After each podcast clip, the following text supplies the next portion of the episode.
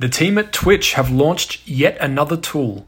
This one is called Soundtrack and allows creators to stream globally rights cleared music in their live streams. This tool will remove any risks associated with playing background music during live streams for the creators, but also has a host of benefits for the artists. When viewers discover a track they love, they can save that track and add it to a playlist on their music streaming service of choice, whether it's Apple Music, Amazon Music, Spotify, etc. Initial playlists on Twitch soundtrack include hip hop, EDM, lo fi, metal, and there's more playlists and more stations coming soon.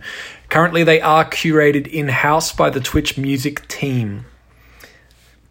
Artists who distribute their music through SoundCloud or DistroKid can opt in to Twitch Soundtrack Beta as a store in their dashboards.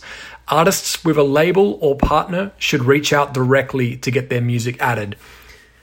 Artists that have added their music to Twitch Soundtrack can also link their Twitch channel, which allows fans of their music to follow their Twitch channel and be notified whenever that artist goes live. This allows you to grow your following even quicker as people may discover your music on other Twitch streamers' channels and then follow you as a result.